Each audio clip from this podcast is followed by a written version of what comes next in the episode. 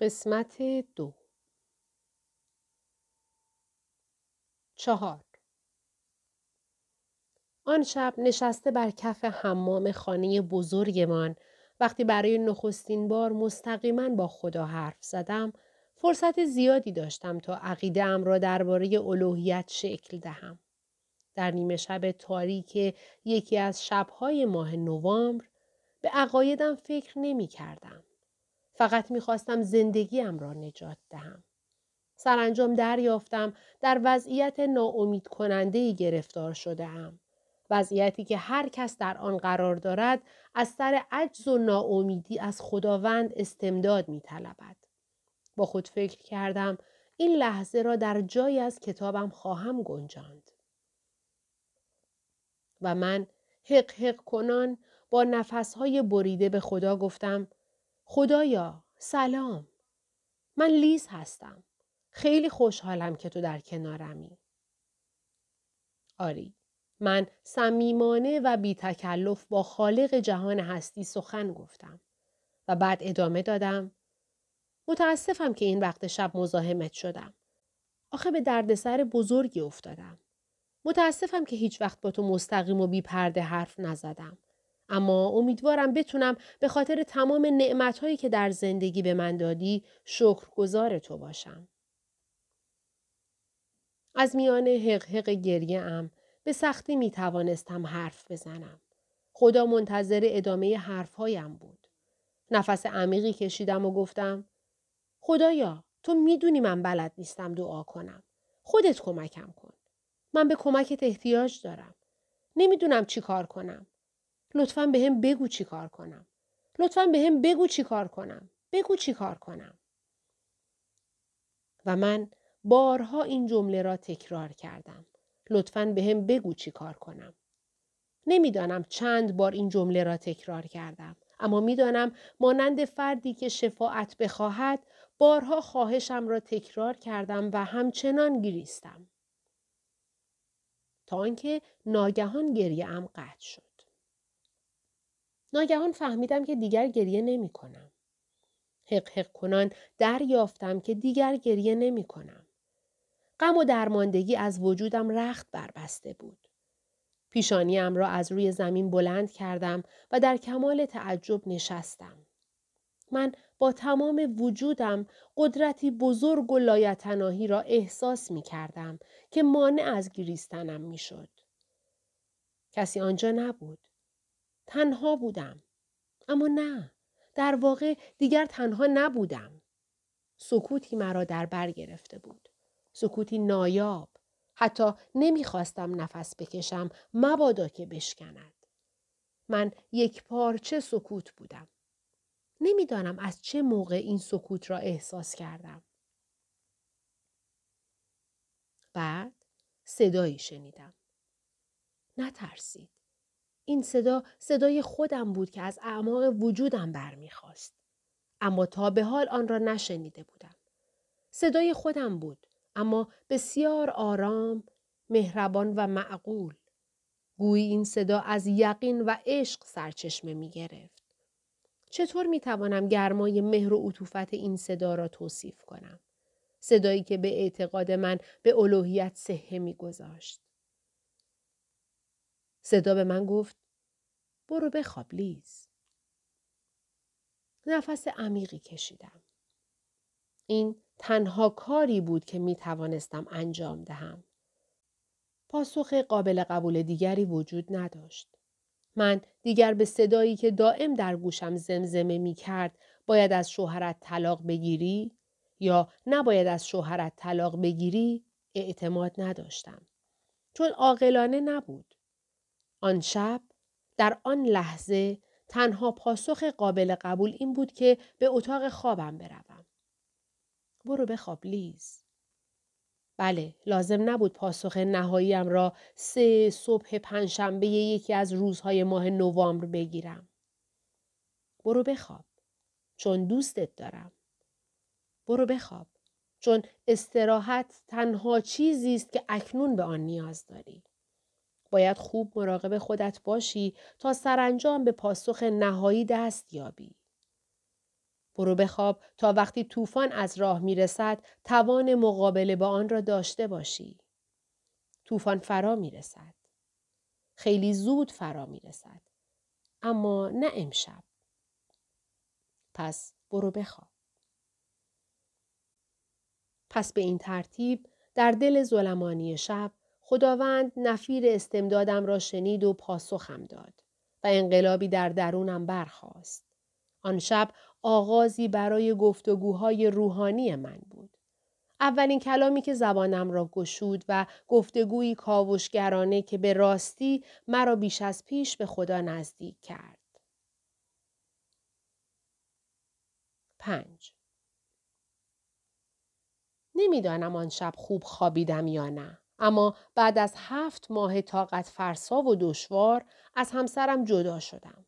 وقتی سرانجام تصمیمم را گرفتم، فکر کردم دیگر بدتر از این وضعیت برایم پیش نمی آید و این نشان می دهد که چقدر از طلاق کم می دانستم.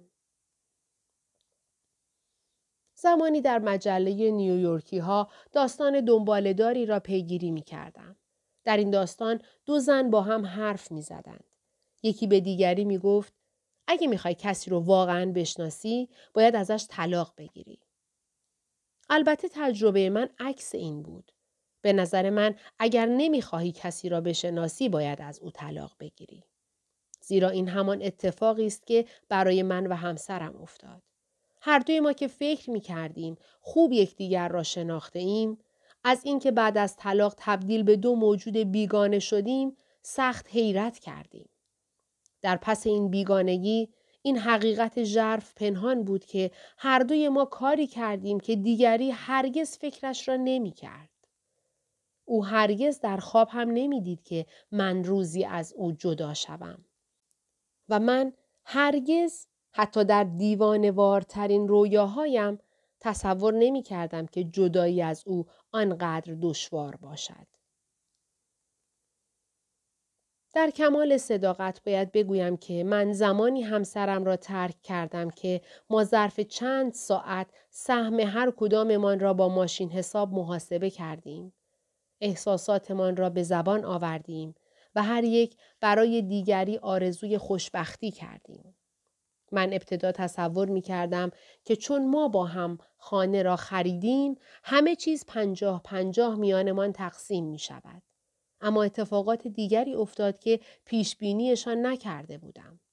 او این پیشنهاد منصفانه را نپذیرفت. بنابراین من پیشنهاد دیگری را مطرح کردم که حتی دشوارتر از تقسیم پنجاه پنجاه اموالمان بود. چطور است که او تمام دارایی‌مان را بردارد و من تمام تقصیرات را به گردن بگیرم؟ اما در این مورد نیز توافقی صورت نگرفت. حالا من غمگین و درمانده بودم. وقتی به شما پیشنهادی می دهند، چگونه در موردش بحث می کنید؟ من مستعسل ماندم و منتظر بودم که او پیشنهادش را مطرح کند. گناه من در جدایی از او مانع می شد که من حتی به یک ده سنتی که در طی ده سال اخیر به دست آورده بودم بیاندیشم. با این حال معنویت بدیعی که وجودم را آکنده بود، زمزمه می کرد که ما نباید بجنگیم. بنابراین موضع جدیدی را برگزیدم. نه از خود دفاع کردم و نه با او جنگیدم. به رغم پند و نصیحت اطرافیانم، حتی از مشورت با وکیلم نیز اجتناب کردم. زیرا این کار را نشانه اعلام جنگ می دانستم. من می خواستم مانند تمام گاندی ها باشم. مانند تمام نلسون ماندلا ها. در زمان گاندی و نلسون ماندلا نیز وکیلی وجود نداشت. ماه ها گذشت. برزخی زندگیم را احاطه کرده بود که من هر لحظه انتظار رهایی از آن را می کشیدم. ما جدا از هم زندگی می کردیم. او به آپارتمانمان در منهتن نقل مکان کرد. اما مشکلی از مشکلاتمان حل نشد. صورت حساب‌ها روی هم انباشته می‌شد. شغلمان معلق و زندگیمان رو به ویرانی بود. و سکوت همسرم تنها با یادآوری گناهی که مرتکب شده بودم می‌شکست. و بعد دیوید وارد زندگیم شد. اندوه و رنج سالهای طلاق با ارتباط دردناک من با دیوید چندین برابر شد. من به محض جدایی از همسرم به او دل بستم. از خود می‌پرسیدم آیا من عاشق دیویدم؟ من برای فرار از زندگی زناشوییم به دیوید پناه بردم. گویی او آخرین راه نجات من بود. گویی نجات و سعادت من در وجود او خلاصه می‌شد. و بله، دوستش داشتم. اما من ناامیدانه دلباخته دیوید بودم و همواره عشق با ناامیدی دشوارترین عشق هاست. بعد از ترک همسرم مجذوب دیوید شدم. او مرد جوان، جذاب و خوش‌سیمایی بود و هست. او اهل نیویورک، نویسنده و بازیگر بود و چشمان قهوه‌ای درشتی داشت که شیفته‌شان بودم. او زیرک، مستقل، سرزنده، اغواگر و گیاهخوار بود. شاعری شوریده دل. نخستین باری که با بهترین دوستم سوزی درباره دیوید حرف زدم، او نگاهی به چهره تبالودم کرد و گفت: او خدای من، عزیزم تو دردسر بزرگی افتادی. آشنایی من و دیوید از آنجا شکل گرفت که او بر اساس داستانهای کوتاه من نمایش اجرا می کرد. او در نقش شخصیتی که من خلق کرده بودم قرار می گرفت و از زبان او سخن می گفت. عشقهای بی ثمر همواره این گونه است. ما شخصیتی از همسرانمان خلق می کنیم و از آنان می خواهیم همان گونه که ما می خواهیم باشند و وقتی از ایفای نقشی که برایشان در نظر گرفته ایم سر باز می زنند، احساس شکست و ناامیدی می کنیم. در طی نخستین ماه‌های آشنایی‌مان زمان بیشتری در کنار هم بودیم. او همچنان نقش قهرمان داستانهای مرا بازی می کرد و من رویای زندگی با او را در سر می پروراندم. ارتباطمان آنقدر هیجان انگیز بود که هرگز تصورش را نمی کردیم. ما زبانی مخصوص به خودمان داشتیم. با هم به سفرهای کوتاه و طولانی می رفتیم. به بلندترین قله ها صعود می کردیم و در ژرف‌ترین نقاط شنا می کردیم و در کنار هم لحظاتی شادتر از زوجهایی که به ماه عسل می رفتند می گذراندیم. ما با هم قرارداد می بستیم، اهدافمان را تعیین می کردیم و نهار می خوردیم و یکدیگر را با نام کوچک صدا می زدیم. اولین تابستان آشنایی لیز و دیوید همچون مونتاژ تمام فیلم‌های عاشقانه است که تاکنون دیده اید. ما بر امواج خروشان دریا موج سواری می کردیم و در چمنزارهای سرسبز دست در دست هم می دویدیم. در آن زمان من هنوز به جدایی از همسرم می اندیشیدم. اما به هر حال فکر کردن به آن روزهای دردناک در اوج خوشبختی و شادی آسان نیست. تابستان نیز به پایان رسید. در نهم سپتامبر دو هزار و یک برای آخرین بار با همسرم روبرو شدم. نمیدانستم دیدارهای بعدی ما ناگزیر به واسطه وکلایمان انجام می شود. ما در رستوران شام خوردیم. خواستم درباره جداییمان حرف بزنم اما هر دو سخت با خود کلنجار می رفتیم. او به من گفت که من دروغگو و خیانتکار هستم و از من متنفر است و دیگر حاضر نیست با من حرف بزند. صبح دو روز بعد فهمیدم هواپیمای مسافربری به بلندترین ساختمان شهر اصابت کرده و با فرو ریختن ساختمان آتش‌سوزی مهیبی رخ داده است. فوراً به همسرم تلفن کردم تا مطمئن شوم سالم است و ما هر دو از این فاجعه دردناک گریستیم. اما من به ملاقات او نرفتم. در طی هفته‌های بعد وقتی تمامی اهالی شهر نیویورک احساسات اندوهبار خود را از این فاجعه دردناک ابراز می‌کردند و به احترام کشته شدگان مراسم یادبود برگزار می‌کردند، من هنوز نزد همسرم برنگشته بودم. هر دوی ما می‌دانستیم که دیگر همه چیز تمام شده است. بدون اغراق باید بگویم که تا چهار ماه بعد از آن واقعه تکان دهنده هرگز شبی را آرام نخوابیدم. زندگی من به راستی در هم شکسته بود. بعد از جدایی از همسرم، در طی ماهایی که با دیوید زندگی می کردم، از اندیشیدن به احساسی که نسبت به او داشتم می گریختم. اگر او می فهمید شادترین و بیپرواترین زنی که تا به حال دیده است، در قعر غم و اندوه غوطه‌ور است، سخت تعجب می کرد. بار دیگر موقعیتی پیش آمد که موجب شد بیوقفه بگریم و آن زمانی بود که من روی دیگر شخصیت قهرمان دوست داشتنی داستانهایم را دیدم. من دلسرد و نیازمند بودم و به توجه و مراقبت بیش از آغوشی گرم نیاز داشتم. کنارگیری دیوید مرا نیازمندتر می کرد و نیازمندی من او را منزوی تر، تا آنکه او روزی در میان اشک تمنای من به خود آمد و گفت: تو چت شده؟ داره چه اتفاقی برای ما میفته؟ حقیقت این بود که من به دیوید عادت کرده بودم و حالا که او مردد می نمود، باید عواقب قابل پیشبینی بی‌اعتنایی های او را تحمل می کردم. عادت و وابستگی دستمایه تمام داستانهای عشقهای شیدایی است. عشق شیدایی زمانی به وجود می آید که آنچه به آن عشق می ورزید مستتان کند. مانند داروی توهمزایی که زمانی فکر نمی کردید جرأت مصرفش را داشته باشید و حالا بعد از مصرف آن هیجانی رعدآسا و افسارگسیخته را تجربه می کنید.